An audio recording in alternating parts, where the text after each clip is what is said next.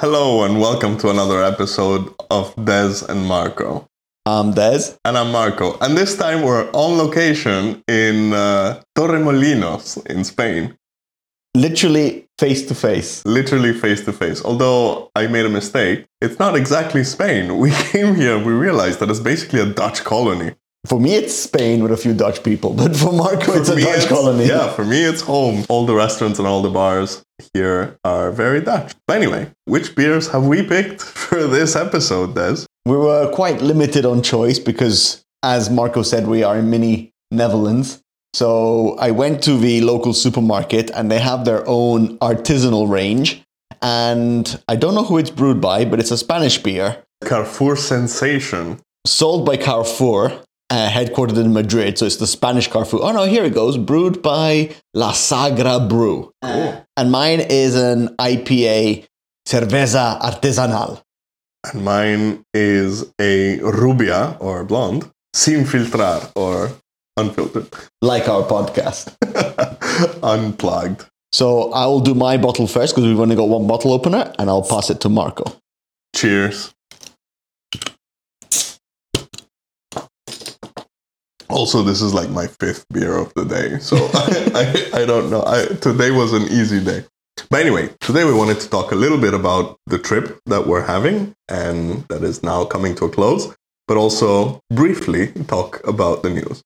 So there was a Nintendo Direct where Nintendo showcased the games that are going to come out between now and the end of the year. Yeah, basically nothing interesting. Um, I think there's the only couple of games worth mentioning are Dave the Diver that reviewed very very well, and it's Yeah. coming out now for the Switch in now in September. So that's pretty cool. Yeah, it's actually one of the games which was on my radar. I did want to talk about it because it's one of these indie games which sounds insane because the premise is you are Dave the diver and you are a diver by day having to do Stardew Valley sort of tasks in the ocean. Yeah, You know, find fish, protect fish, do reefs, this sort of stuff. But then you have to manage a sushi restaurant by night. yeah. So basically, the fish you fish, then you serve in the in the evening. Yeah. So interesting premise. The game reviewed really well for PC when it came out on Steam, and I'm really happy to see it on the Switch because I think it's the the, the pixely graphic and the old school vibe really fits the console. Yeah, and the Switch has always been an indie darling. It's perfect as a platform for that sort of game. So I wouldn't say it's a highlight, but the only thing worthy of mention from the Nintendo Direct. Yeah, pretty much. The only other thing maybe is I cannot remember the title of it, but they showed a Princess Peach game, which is a 2D side scroller, but Peach uses different costumes like she's a fencer, she's a tai chi fighter. Apparently, like each costume has its own mechanics and that gets you through the level. So that that might be interesting. But other than that, nothing worth mentioning, no Metroid Prime 4. So and no Switch 2. and no Switch 2. Although there's rumors are saying that next year for sure, but like end of next year. Then we had the um, Apple Fall event, where usually the September one is the iPhone and Apple Watch event. And I don't know, I feel like these are getting a little bit boring because now everything is leaked beforehand. Not only is everything leaked, but this year in particular, there has been maybe one hardware change, which was A, not a surprise, B, not Apple's idea, and C, hmm. still not executed to the best of its ability. I think you're talking about USB C. Of course, I'm talking about USB C. Yeah. But the only phone where it's been implemented properly in the iPhone range is the iPhone 15 Pro Max. Is that the name? Yeah, the Pro line. Yeah, the Pro line, where they've taken advantage of USB C speeds and ability to transfer files, etc., etc. On the standard iPhone 15 range, it's kind of limited to USB 2 Yeah. and that's a bit limited. And I know you can't make these direct comparisons between Apple and Android, but compared to Android phones, it's a little bit underwhelming because you know the charging speeds are low, the transfer speeds are low, uh, so you're kind of wondering, well, why make the change? Yeah, but at the same time, I mean, thank you, European Union, for making this obligatory for, for Apple to do this because I hate having to carry around a lightning cable and a USB C for everything else. And especially, it, it's been really counterintuitive what Apple is doing because they moved everything else to USB C except for the iPhone and I think the lower end iPads. But when they talk about USB C on the Mac, they talk about it as if it's the best thing ever. So why don't you put it on your best selling product? But anyway, now it's there. Like you said, that's pretty much it. Like, Yeah. As in, there was there were no surprises. One because everything was leaked, but also it wasn't a particularly revolutionary. No, uh, not even new chips. I think the only phone to get a new chip was the the the Pro range on the iPhone 15. That's it. Yeah, and but that's an interesting one because you know apart from the usual performance increases that now are marginal, and the average user will probably not see a difference between this chip and last year's. They really, really, really focused on the GPU. So to the point that it is probably as powerful as the major consoles out there, definitely more than a Switch. And in this keynote, they actually had people from, I believe, Capcom, or they showed games like AAA games, like Resident, the latest Resident Evil, Yeah. can run on the iPhone 15 Pro. And so this is an interesting direction because we've already seen a hint of it with the last Macs and how powerful they are graphically. And now with the iPhone as well, maybe Apple is pushing into the gaming world, It's been trying to push into the gaming world for so long, but but they have the hardware for it now. they have the hardware, but they still expect developers to work within their walled garden. Think about Epic Games versus Apple. That's going to be a hindrance to entering the gaming world when Unreal, which belongs to Epic, is not exactly on friendly terms with Apple. Yeah. Put that to the side.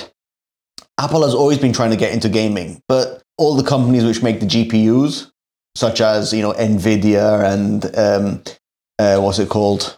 Oh, I forgot the name now. Uh, oh, This is what a holiday does to you. yeah. This is what five beers do to you. But Um, uh, basically, if you're team green or team red, and those who are in the know will know.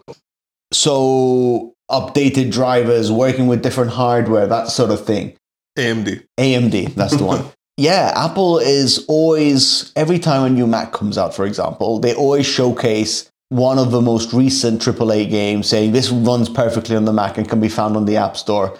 And then it's never launches with the new Mac, it's always a little bit late. And then Apple doesn't like anything outside of its walled garden, so it doesn't really get taken up by the mod community, which makes a lot of games better.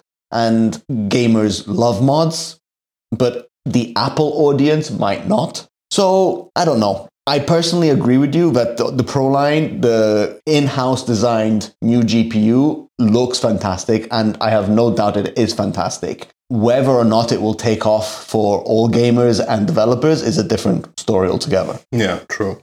One other thing maybe worth mentioning, which could be interesting, is this is a three nanometer Yeah. system on a chip, which is apparently uh, revolutionary or the first of its kind, which should bring added efficiency, which Yeah. I'm looking forward to to see. Um, reviews aren't out yet, so we don't know how good the battery life will be. But uh, Apple is saying up to 23 hours of video playback, which is exactly the same as last year's Pro line. So maybe the battery shrunk. Actually, the whole f- phone shrunk, but it's got even smaller bezels, so it's slightly smaller.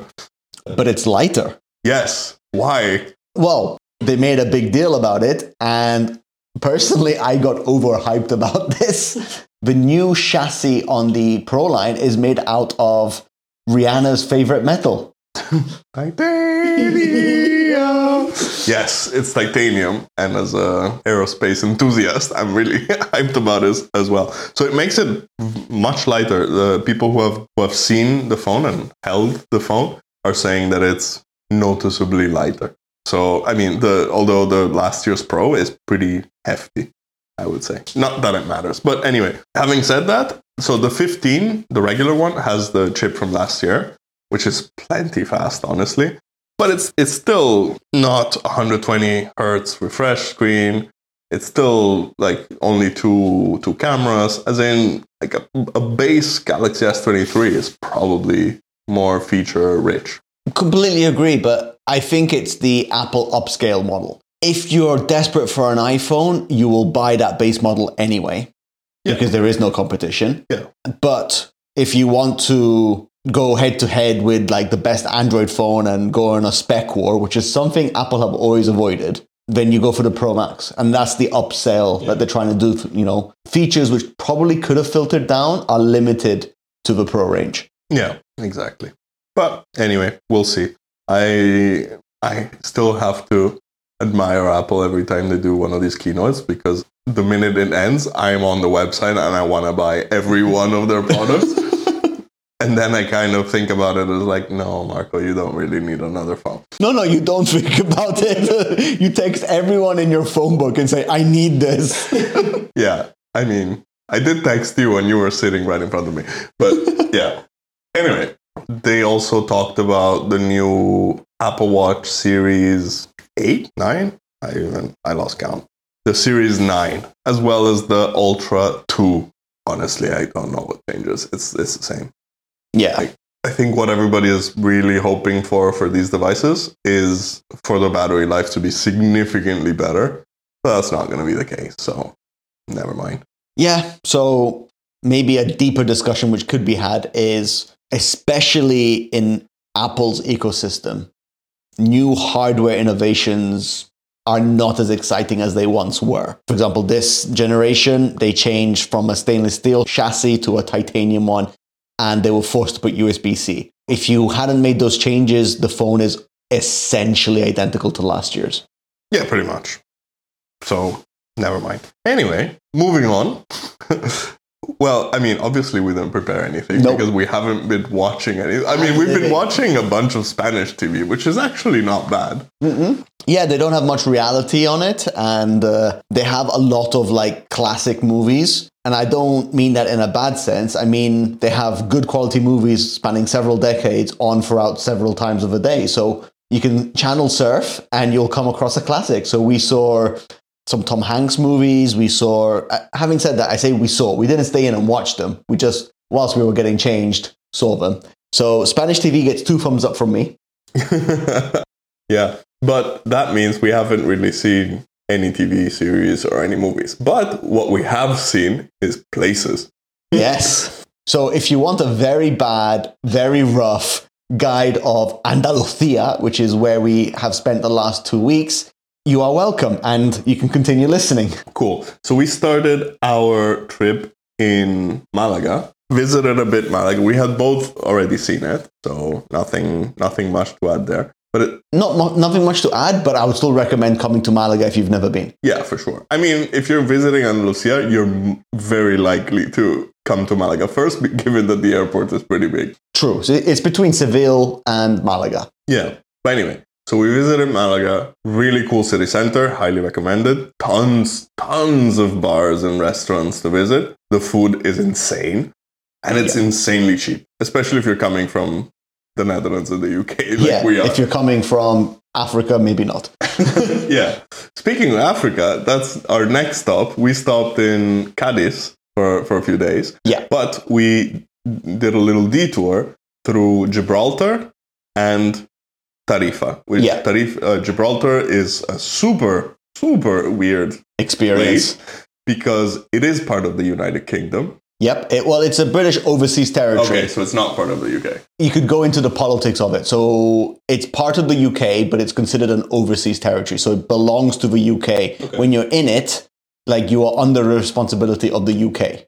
So the postal service, the healthcare, education, everything is governed by the United Kingdom. Yeah, and to you basically and you cross the border when you walk across it, and I think this is the first time I walked across a border Yeah. um, in my life. And then you, it's weird because the sky and the scenery is still the same, but you're in the UK. There's like Costa Coffee and there's Morrison's and Yeah, the, the red phone boxes, red Yeah. post boxes. There's the Royal Mail. Union Jacks everywhere. Everything is in pounds, and it's just, but it's the same place. Like Yeah. you literally just walked across. it's probably like the hottest place in the UK Oh yeah, by far. by far. And um, yeah, it's just a surreal experience. And a lot of, I say, the locals speak with a very British accent, but just something is off. Yeah, You know what I mean? It's almost like a nightmare version of Britain where it looks the same, but it's not quite right. yeah, yeah, yeah, and it's super weird. But the coolest thing, again, with the aerospace enthusiast,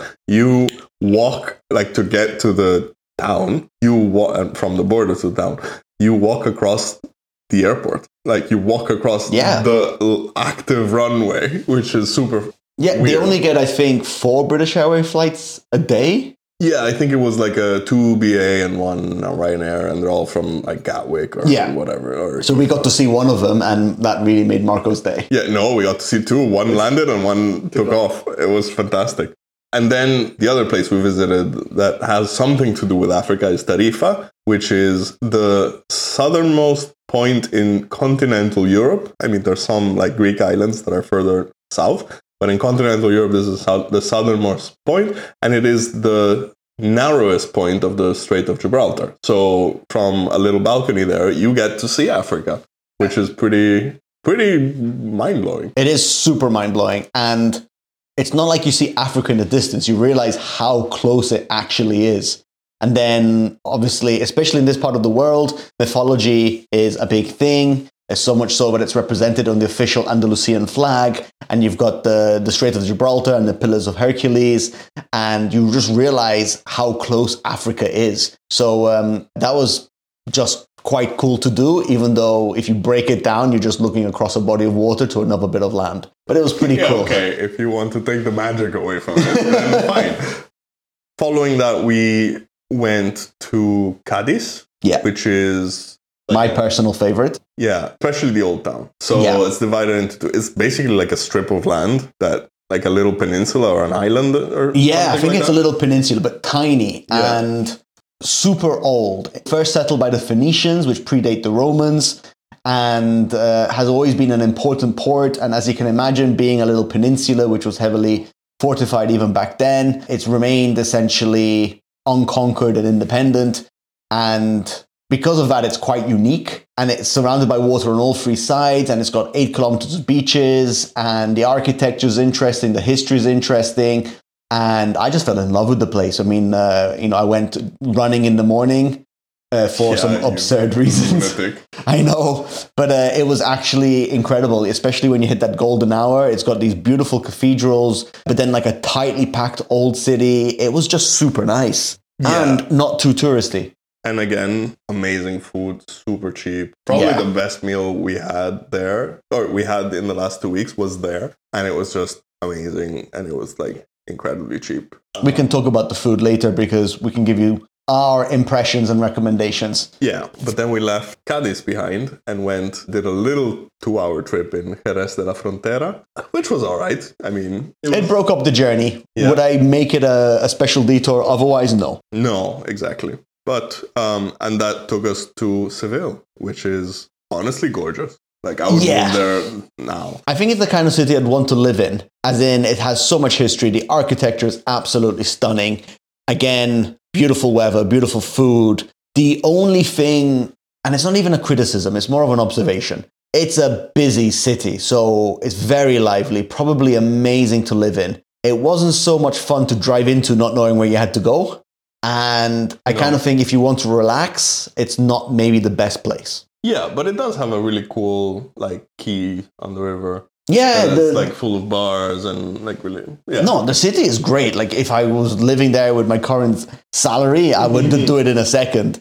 But uh, you know, if you're wanting to have like a siesta and just relax, Seville is not the place to go for that. Yeah, it's, it's I mean it's more yeah, it's more of a city. it's more, yeah, it's a tourist destination. In the like, if you want to go for a city break, I could think of nowhere better. Yeah, exactly. And then we visited Cordoba, which is a little jewel of a city, Yeah, but it's little. it is little. I but I do think it's worth the journey. So Jerez, if it's on your way, stop for a couple of hours, that's fine. But Cordoba, lit- I would go out of my way to see it. So it's uh, dominated by the Mezquita, which is a massive mosque which was converted to a church um, after the Spanish Reconquista. You can look at that on Wikipedia. But what makes it stunning is A, its size, and B, the fact that it has lots of Islamic features and architecture, but converted to like Christianity. So it's very unique because not many places in the world have that sort of mix.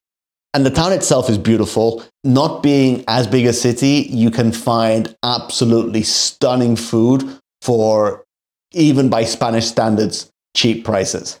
Yeah. And then after that, we drove to Granada, Yep. which again, really beautiful city, little, very compact and very tight, uh, very little streets in the city center. Also, a nightmare to drive in. Yeah. Like the driving itself is fine, it's not very trafficy, but it's just very narrow streets, and um, we we miraculously didn't damage the Car. So we joked about it before we left because the sort of residence that we booked it looked really nice in the pictures and it was absolutely fantastic. But every single email and communication I received from them also included like in bold red writing like visa instructions on how to get here. And we were like, God, how hard can it be? And, and then we like we quickly found out it, it for us it went smoothly, but um, it's maybe the only place in the world where we just kind of you know look for places to go eat and would put it in Google Maps as you would, and to walk from A to B would take like eight, 15 minutes or something like that. To drive would take like 35 minutes because of the narrow roads and the one way systems.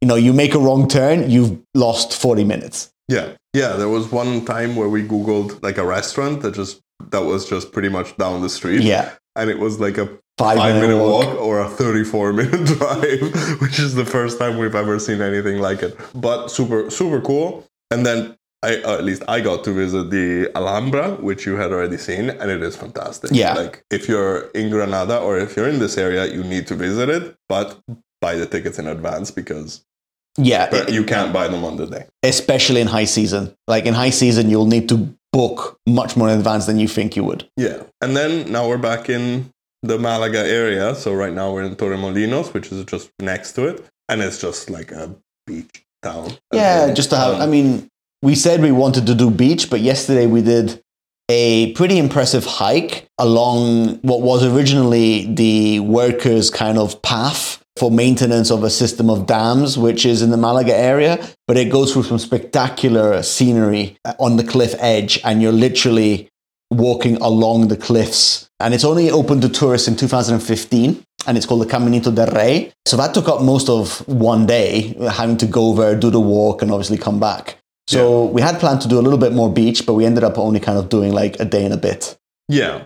And do it because it's really it's really impressive. If you're afraid of heights, you're gonna suffer. there is this one bit that you are crossing a bridge that's made out of wire.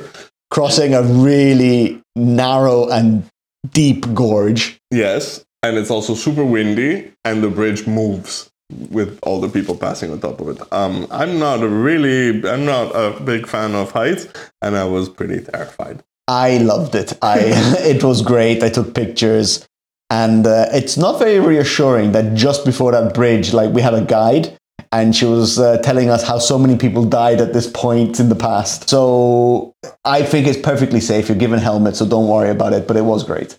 Kind of afraid of heights, but recommend it. And that's that's it. Then here we are. So I would say food recommendations: don't eat paella, don't drink Sangria. sangria because that's it's not from here. And we we asked for sangria once, and the waiter told us no, we drink tinto de verano here, which is basically red wine with like orange or, Or like lemonade. lemonade or something like that, which is very refreshing.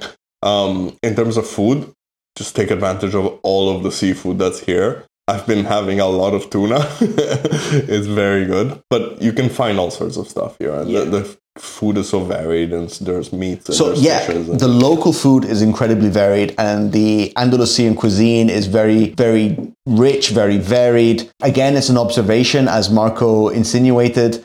Don't come here expecting Spanish highlights. Like you know, if you come here asking for paella, they kind of get angry. And the same applies to maybe international cuisine. So if you come here and you're like desperate for sushi, this might not be the best place. Or if you're desperate for, I don't know, anything which isn't from this region of Spain, you know, you might be disappointed. Now, don't get me wrong, they have it, but the Yeah. local cuisine is by far the highlight. Yeah, I mean, and also all the ingredients are super fresh, and it's- the fish is super good. You would not be doing yourself a favor by eating other cuisine. Okay, and Marco, talking about things which are super good, what do you think about the beer? It's uh, it's not super good. I mean, it's fine. Don't don't get me wrong, but it's just a blonde beer. It's really average. And that's Marco's review unfiltered. That's my unfiltered review of the Rubia Sin Filtrar from Carrefour, I guess.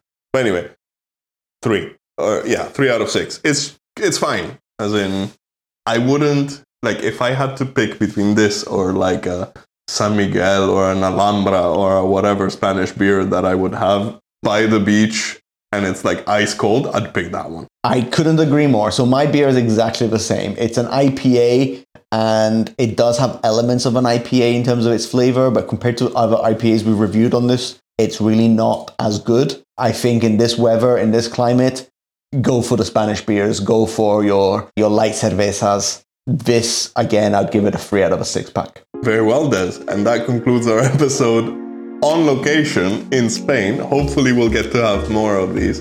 And hopefully, we'll get to go on more trips because I'm having a really good time. Oh, that's very sweet of you to say. I guess I'll speak to you next time. All right. See ya.